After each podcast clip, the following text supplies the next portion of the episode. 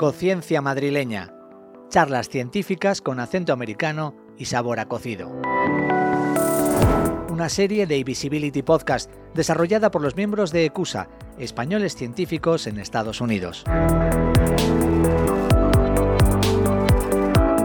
Hola a todos, bienvenidos a un nuevo podcast de Conciencia Madrileña. Yo soy Fernando de Miguel, eh, soy investigador científico asociado en la Universidad de Yale y también soy miembro de la, Comisión de Comunicación y de E-Visibility en ECUSA. Yo hoy estoy de nuevo con dos estupendas científicas que nos acompañan para la grabación de este podcast y como siempre tenemos a una de ellas en Estados Unidos y la otra de ellas está en Madrid. Eh, por el lado de Estados Unidos tenemos a Olga Lancho, que ella es doctora en bioquímica por la Universidad Autónoma de Madrid y actualmente es investigadora postdoctoral en la Universidad Rutgers en el Instituto de Cáncer de Nueva Jersey en New Brunswick de New Jersey. Bienvenida, Olga, al podcast. Muchas gracias. Un placer que estés hoy con nosotros. Y por otro lado tenemos a una amiga, compañera, ahora como siempre nos contarán un poquito de qué se conocen y, y cuál es su relación, pero tenemos a Marta Mosquera, que es doctora en bioquímica por la Universidad Autónoma de Madrid y actualmente es Medical Scientific Liaison en la farmacéutica MSD, Merck, si no me equivoco, en Madrid. Igualmente, bienvenida, Marta. Hola, muchas gracias. Un placer que estéis las dos por aquí. Así que vamos a empezar siempre conociéndoos un poquito a cada una, eh, quiénes sois, cuál es vuestra trayectoria. Voy a empezar con, Olga, eh, ya que es la que tengo más cerca, aunque estemos aquí online. Eh, entonces, Olga, si nos puedes contar mm, de dónde vienes, cuál ha sido un poco tu trayectoria científica, académica, personal que te ha llevado a acabar de postdoc en, Nueva Jersey, para que te conozcamos un poquito mejor. Bueno, pues yo soy de Madrid y estudié en la Universidad Autónoma de Madrid, tanto la carrera de bioquímica como el doctorado. Y durante mi doctorado tuve la oportunidad de realizar una estancia de tres meses en, en la Universidad de Columbia, en Nueva York.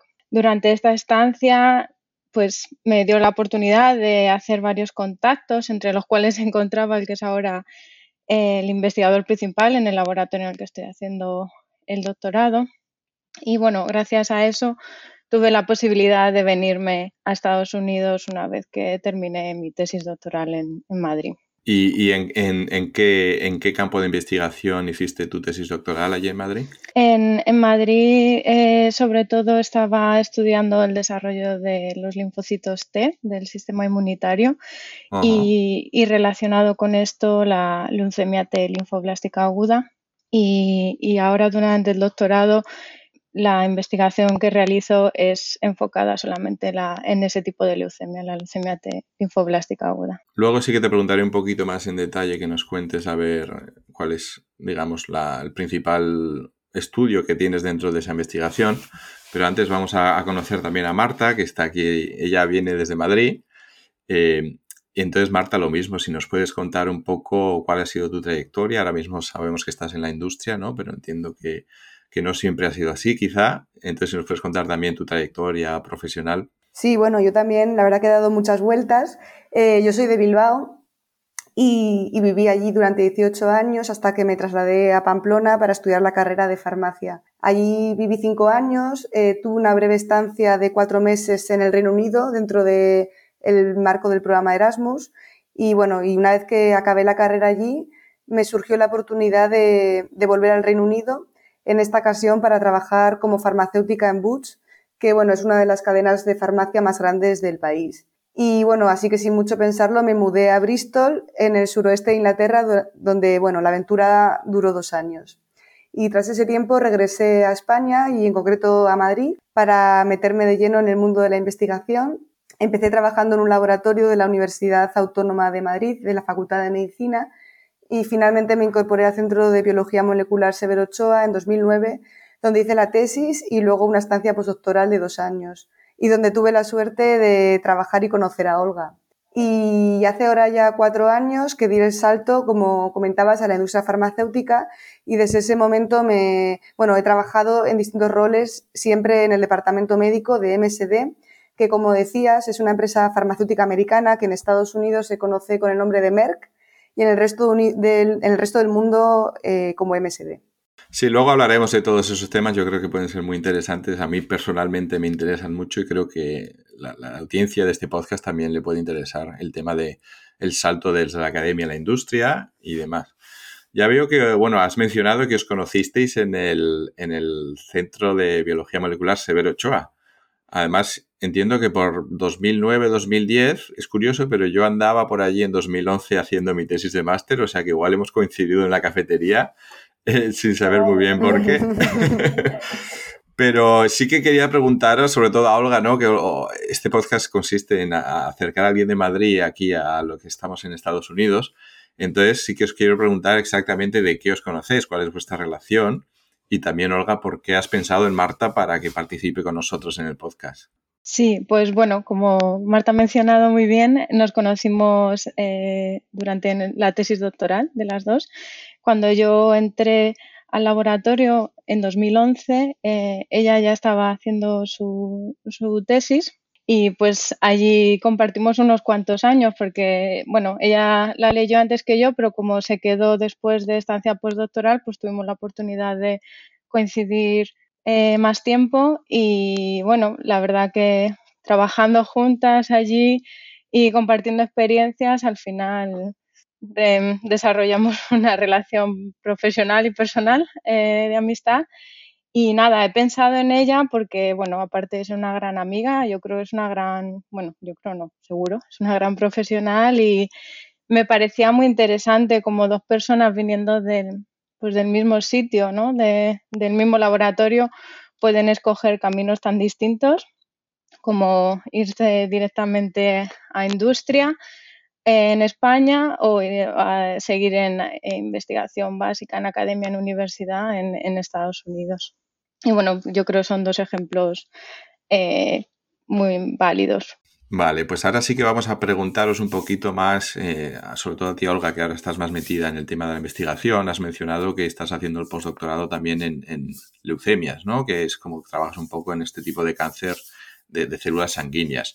Si nos puedes explicar así de manera breve para que lo podamos entender todos, en qué se basa tu investigación concretamente? Sí, eh, pues eh, como he mencionado antes, eh, el estudio principal, la leucemia T linfoblástica aguda, que es una leucemia que en la mayoría de los casos se da en niños. y en concreto estudiamos vulnerabilidades metabólicas, así como intentamos descubrir nuevas dianas terapéuticas para combatir este tipo de leucemia con vulnerabilidades metabólicas, me refiero a que dependiendo del tipo de leucemia o de mutaciones que estas leucemias eh, puedan tener, em, puede afectar al metabolismo y a las necesidades energéticas de estas, de estas células. Eh, en este contexto, lo que nosotros intentamos es caracterizar eh, estas posibles dianas metabólicas para desarrollar modelos en los que ataquemos específicamente las células leucémicas. O sea, es un poco una terapia dirigida, ¿no? Terapia dirigida y bueno, también intentamos eh, estudiar combinación de distintas terapias con a lo mejor terapias que se estén utilizando ya eh, para tratar este tipo de leucemias. Sí, yo hago algo parecido en, cáncer de pulmón, pero también trabajo en, en, terapias dirigidas y sobre todo en resistencia, o sea que de algo me suena. Y en tu caso, Marta, tú ya no haces investigación como tal, entiendo. En el mundo de la industria supongo que las cosas son distintas dependiendo del rol que te haya tocado pero sí que nos puedes decir un poquito en qué consiste tu, puesto como medical liaison. En, eso es algo que siempre he oído mucho y nunca sé muy bien de qué va. Entonces, si nos puedes contar a ver en qué consiste tu puesto y qué es lo que haces ahí en, Merck. Claro, yo encantada de, contarlo porque la verdad que no es un, puesto que sea muy conocido y es interesante que, se conozca. Bueno, pues como dices, es eh, Medical Scientific Liaison o MSL y yo trabajo concretamente en el área de oncología y ahora mismo estoy centrada en melanoma. Entonces, mi trabajo consiste, eh, por un lado, en comunicar a los oncólogos las nuevas líneas de investigación que tiene en marcha la empresa y los resultados que se van, eh, que se van comunicando acerca de esos estudios. Y por otro, a través de estas discusiones científicas que entablo con los oncólogos, eh, tengo que o trato de entender cuáles son las necesidades médicas no cubiertas del área y de ver si los estudios que está llevando a cabo MSD realmente dan respuesta a esas necesidades que tienen eh, los médicos en su práctica clínica. Y luego todo este feedback que, voy recogiendo lo traslado a la empresa y esta es información muy útil ya que le sirve a, la empresa pues para afinar en el diseño de los estudios y como digo que sean eh, que finalmente se desarrollen fármacos que respondan a necesidades reales. Y bueno, además de esto, pues hacemos otras muchas cosas como proporcionar información médica, organizar reuniones de actualización científica, ayudar a poner en marcha proyectos de investigación en los hospitales y bueno, y otra serie de, de actividades. Y en definitiva, te conviertes en un referente científico para esos especialistas. Entonces, bueno, sí que me gustaría también resaltar en este punto que todo el bagaje que adquirí durante mi etapa en investigación básica, toda mi formación, pues es, eh, supone un valor añadido para, para, desempeñar ese trabajo y que, bueno, tanto la empresa como los propios oncólogos valoran esta formación que yo tengo y, y también decir que, que esta, este trabajo, el trabajo como MSL, considero que es una salida profesional pues muy interesante y a valorar por todos aquellos científicos que después de una tesis doctoral o de una etapa postdoctoral buscan una alternativa a la academia. Y en mi caso, pues me resulta es un trabajo muy motivador y muy gratificante y muy en línea con lo que he venido haciendo hasta, hasta ahora. Digamos que eres el punto de comunicación entre la empresa ¿no? y, los oncólogos. Y entiendo que, claro, uno cuando llega a una empresa desde un laboratorio, eh, no sabe muy bien, ¿no? Quiero decir, a mí ahora me pondrías a hacer este tipo de trabajo y digo, yo tengo una especialización muy, muy, muy definida de lo que he hecho en un laboratorio tal cual. ¿Cómo fue ese cambio? ¿Estuviste siempre, empezaste directamente como liaison o tuviste otro tipo de roles? Has mencionado, ¿no? Que tuviste otro tipo de roles antes. Sí, bueno, a ver, eh, el cambio por lo general no es directo. Eh, hay, gente que sí que da ese salto directamente, pero bueno, yo por lo que he visto, eh, que conozco ya mucha gente en estos años y mucha gente con mi mismo background, la forma más directa de, hacer este cambio es a través de un máster. Lo mejor es hacer un máster privado que te permite especializarte, como decías, conocer estos nuevos roles, estas nuevas funciones que se realizan en, en un departamento médico y lo más importante que te permite ese máster es tener la posibilidad de, tener experiencia en una empresa, en, un departamento médico de una empresa farmacéutica. Entonces, esto es un poco la plataforma que te permite entrar en los procesos de selección, porque yo lo que me encontraba cuando intentaba acceder directamente es que ni siquiera te valoraban como candidato. Entonces, para poder entrar un poco a, ser eh, un candidato atractivo, pues necesitas esa experiencia que te proporciona el máster a través de las prácticas. Entonces, eh, bueno, pues yo me, cuando, cuando, cuando, cuando tomé la decisión, eh, pues dejé la investigación básica. La verdad que me dio un poco de vértigo este cambio, pero bueno, y me, me, me, me registré en un máster, ¿no? El, máster era concretamente medicina farmacéutica e investigación clínica y, y el máster me proporcionó un año de prácticas en MSD. Entonces, eh, bueno, a pesar de tener ya un doctorado y más de 10 años de experiencia profesional, pues me volví a ver de nuevo como becaria con un sueldo que era pues más bien justo y un trabajo pues que era duro, ¿no? Y lo bueno que tras, tras un año de sacrificios, porque tienes que sacrificar muchas cosas, pues conseguí el objetivo que me había planteado y me dieron la oportunidad de, empezar un trabajo en, en, el mismo departamento, eh, bueno, en otra área, haciendo también un papel científico, pero bueno, era, en, otro tipo de, de área terapéutica. Y después de un año en esa área terapéutica pasé a oncología, que es donde estoy ahora mismo y es donde una de las áreas prioritarias de la compañía, donde la compañía está poniendo más, más esfuerzos y más expectativas. Y pues eso, es, el camino no fue, no fue fácil, ni, ni, ni, directo, ni rápido, pero es verdad que, que se consigue y, y, luego estoy muy contenta. La verdad que todo ese esfuerzo que, que tuve pues ha merecido la pena y a día de hoy no puedo estar más contenta del cambio que hice.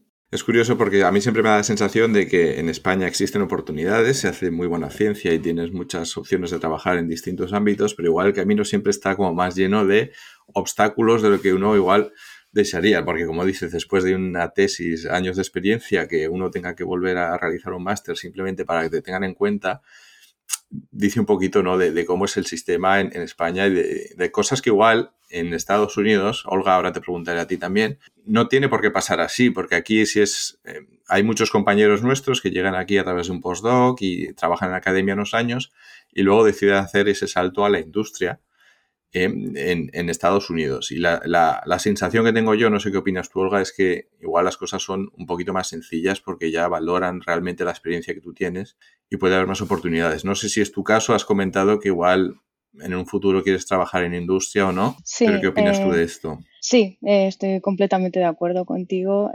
aquí hay muchísimas más posibilidades. lo único que a lo mejor es un poquito más limitante es el tema del visado. Eso lo sabemos porque para en universidad eh, encuentras como postdoc, eh, encuentras trabajo muy fácilmente. En empresa ya es más difícil que, te mm, apoyen para hacer un visado, entonces eh, en general el requerimiento es tener un permiso de trabajo propio. que yo, por ejemplo, ahora mismo estoy haciendo esa transición. Yo he intentado buscar trabajo sin tener mi propio permiso de trabajo y sí que es un poco más em, difícil aquí en Estados Unidos. Estás con una J1, entiendo, de investigadora, ¿no? Sí, estoy con una J1, pero bueno, estoy haciendo una transición eh, y ahora mismo em, estoy haciendo una transición a un visado eh, dependiente de mi pareja que te da un permiso de trabajo propio y te da la oportunidad de trabajar eh, en cualquier sitio que quieras, eh, sin necesidad de que te, de que te sponsoricen eh, un visado.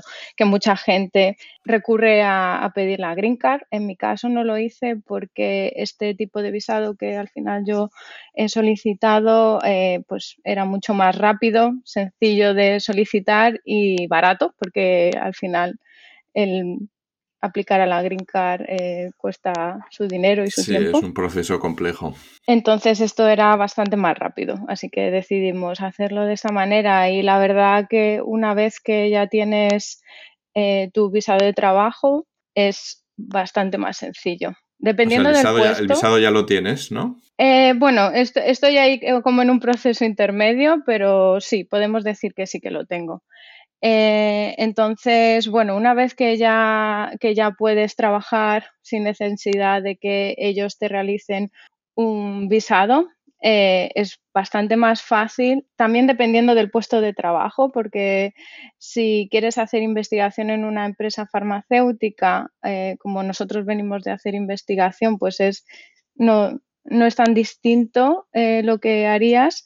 Entonces, es más fácil. Si quieres hacer algo más tipo lo que hace Marta, sí que te piden ya algo de experiencia en empresa. Pero bueno, mucha gente lo utiliza como, eh, pues bueno, estoy primero eh, haciendo investigación como científico en una empresa y si y eh, adquiero un poco de experiencia y ya doy el salto a otro tipo de puesto. Pero la verdad que es muchísimo más fácil que en España, sí. ¿Y, tú aspiras a hacer ese cambio a la industria, entiendo, puesto de investigación o te interesa también hacer algo parecido a lo que está haciendo Marta, que suena, la verdad, muy interesante también? Eh, yo de momento estoy buscando para puesto de investigación. Eh, bueno, estoy en eh, procesos de selección y de momento me apetece seguir investigando, pero tampoco descarto en un futuro cambiar un poco pero de momento me apetece seguir haciendo investigación, sí.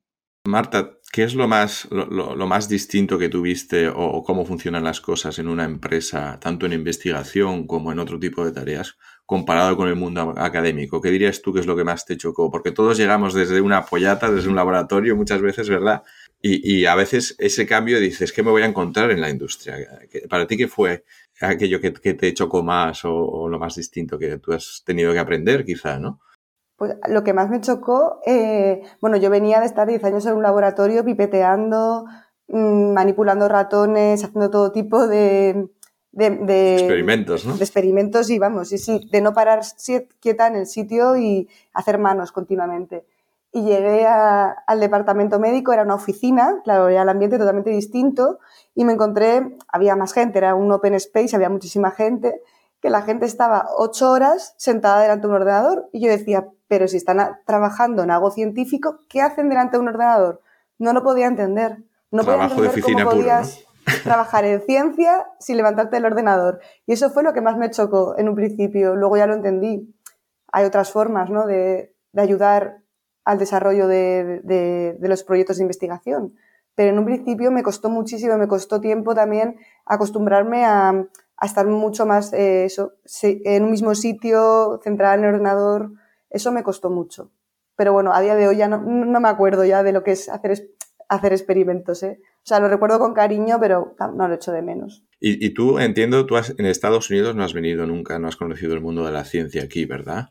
No, lo conozco a través de amigos como Olga, que bueno, que tengo muchos que acabaron la tesis y se fueron a Estados Unidos a, hacer una etapa postdoctoral y bueno, por contacto con ellos, incluso he ido a visitar a, alguno de ellos, pero, pero más allá de eso no, no, no he tenido esa experiencia, ¿no? La verdad que me da pena no haberla tenido. Es una de las cosas que sí que me hubiera gustado hacer alguna estancia así un poco más larga como la que hizo Olga, pero por unas, bueno, por unas causas u otras no se dio la oportunidad y, y bueno, en cualquier caso, es verdad que sí que tuve la experiencia de vivir en el extranjero y con eso me medio consuelo. Eso te iba a preguntar, eso te iba a preguntar precisamente porque has comentado que sí que estuviste en Bristol trabajando en una empresa que se llama Boots, que es de cosmética, ¿no? ¿Cómo es eso? Porque sí que se oye también muchas veces de, científicos, biólogos, bioquímicos que trabajan en empresas de, cosmética.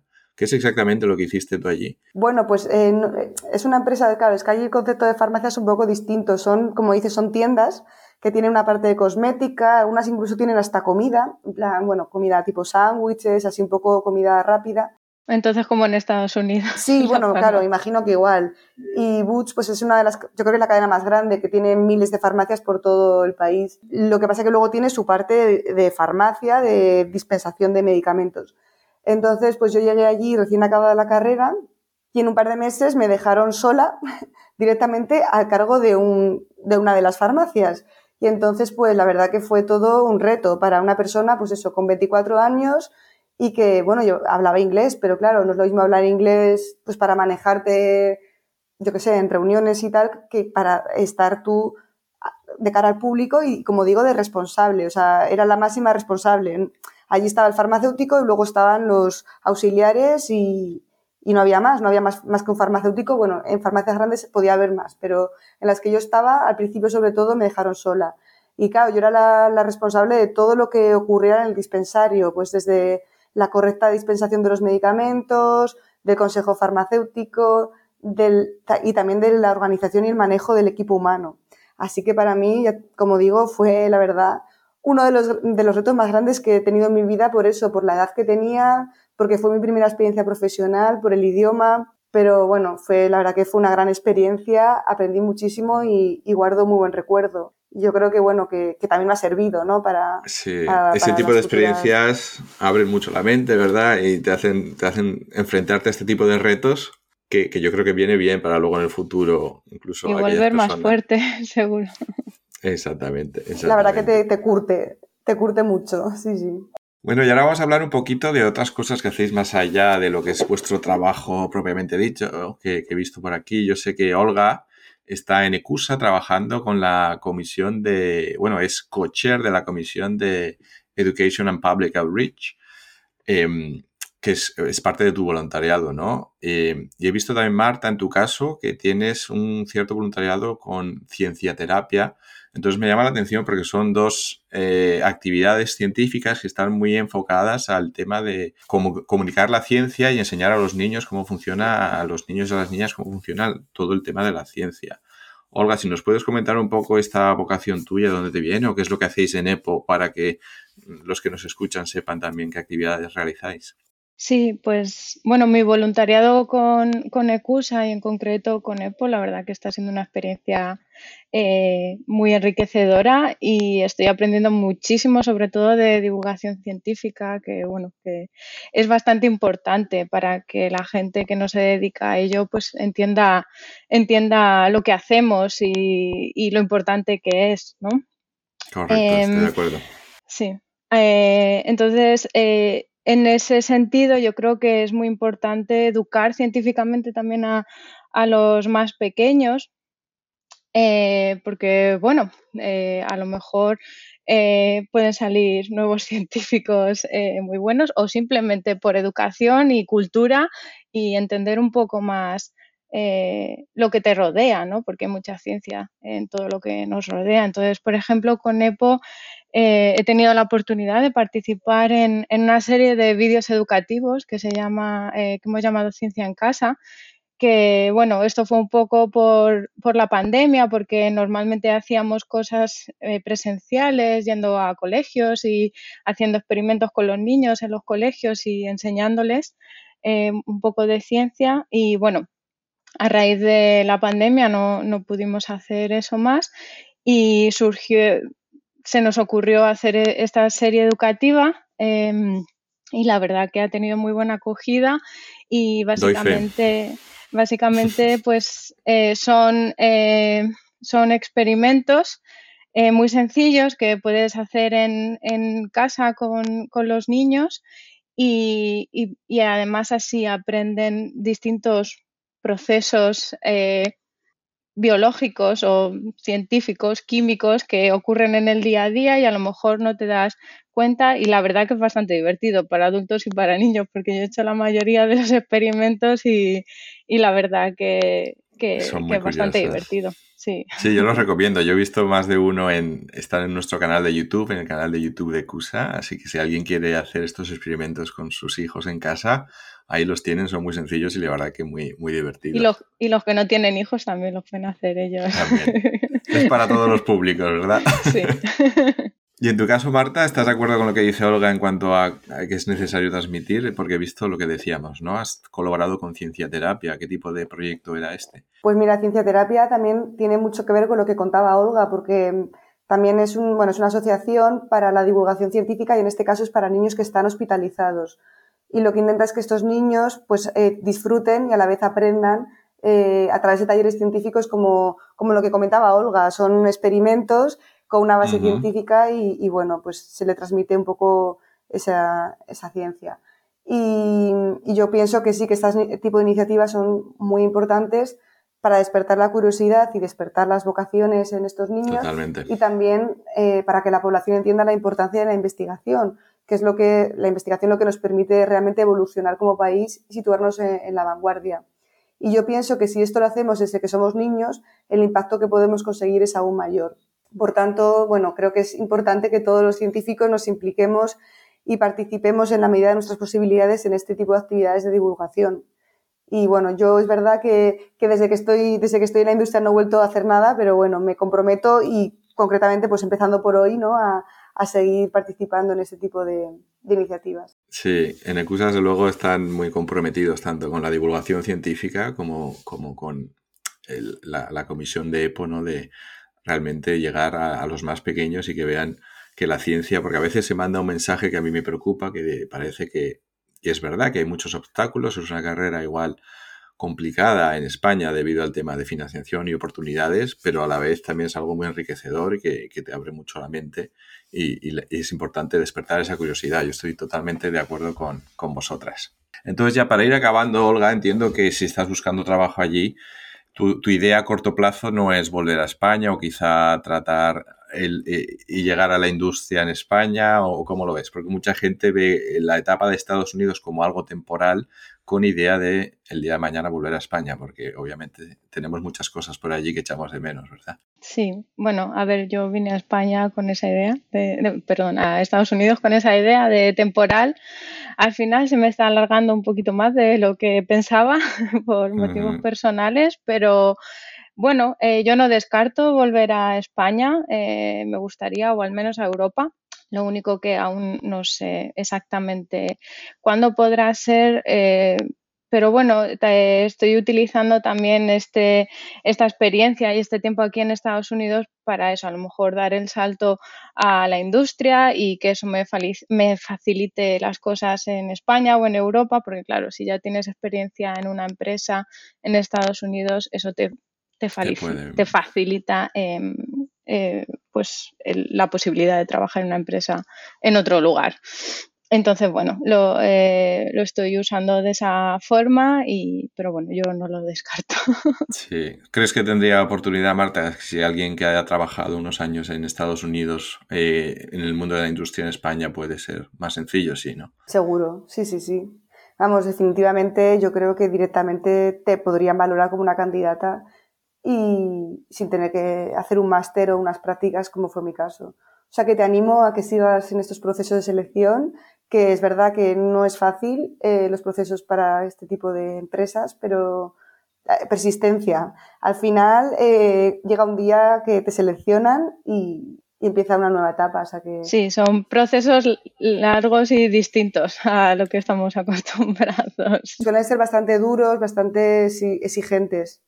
Vamos, a mí en alguno incluso me hicieron eh, sentarme en casa y preparar un, proyecto, un mini proyecto, vamos, que dedicarle bastante tiempo libre a, prepararte algo en lo que igual luego no, no resulta seleccionado. Entonces, bueno, hay que dedicarle mucho tiempo y paciencia, pero es verdad que tarde o temprano, si sigues ahí, acaba saliendo la oportunidad. Bueno, pues yo creo que ya podemos ir cerrando, pero no sin antes haceros la pregunta estrella, las dos preguntas estrellas de, de Conciencia Madrileña, que una es la primera, bueno, yo no sé si Marta habrá probado o si sois muy cerveceras o no, pero ¿qué preferís? ¿Una caña madrileña o una cerveza tipo IPA, que es muy americana? Bueno, yo sí, sí las he probado, ¿eh? Que, es, que sí me gusta la cerveza. Pues mira, yo me quedo con la caña madrileña, sin dudarlo, ¿eh?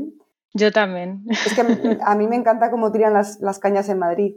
Así que aunque las IPAs me gustan, es todo un no las cambio. Sí, caña madrileña fresquita. Sí. Suele ser la opción recurrente, ¿eh? Con la tapita de aceitunas o patatas. Sí, que la tapa no falte. Y hablando, hablando de comida, precisamente, eh, ¿Qué preferís? ¿Una hamburguesa americana o un cocido madrileño a la antigua usanza? Cocido madrileño con sus sopas, su chorizo y todo, sí, sí. Pues mira, yo no soy muy de cocidos, así que en esta ocasión me quedo con la hamburguesa. la hamburguesa y también porque quizá lo tengo más cerca y no lo he hecho tanto de menos como lo podéis echar vosotros, pero yo hamburguesa. Suele, ser así, ¿no? En este caso tenemos a la que está en Estados Unidos con el cocido y al revés. Pues nada, yo creo que con esto ya podemos acabar. Yo simplemente quiero agradeceros a las dos vuestra colaboración y las ganas de, charlar aquí con nosotros. Eh, yo la verdad que he estado muy a gusto, lo he pasado muy bien y espero que vosotras también. Así que muchas gracias a ambas. Muchas gracias a ti, Fer. Sí, gracias a ti por la oportunidad. Para nosotros es un placer. Y nada, y ya nos vemos en el próximo podcast. Chao. Hasta luego. Hasta luego. Conciencia Madrileña es un proyecto financiado por la Comunidad Autónoma de Madrid y desarrollado por los miembros del programa e-Visibility de la Comisión de Comunicación de ECUSA, Españoles Científicos en Estados Unidos. Si quieres conocer ECUSA y todas nuestras actividades, visita la web www.ecusa.es y síguenos en las redes sociales. e-Visibility está formado actualmente por Noemí Arias, Leire Abalde, Nuria Colbonfil, Fernando de Miguel, Virginia del Solar, Blanca Pérez del Palomar y Carmen Morcelle.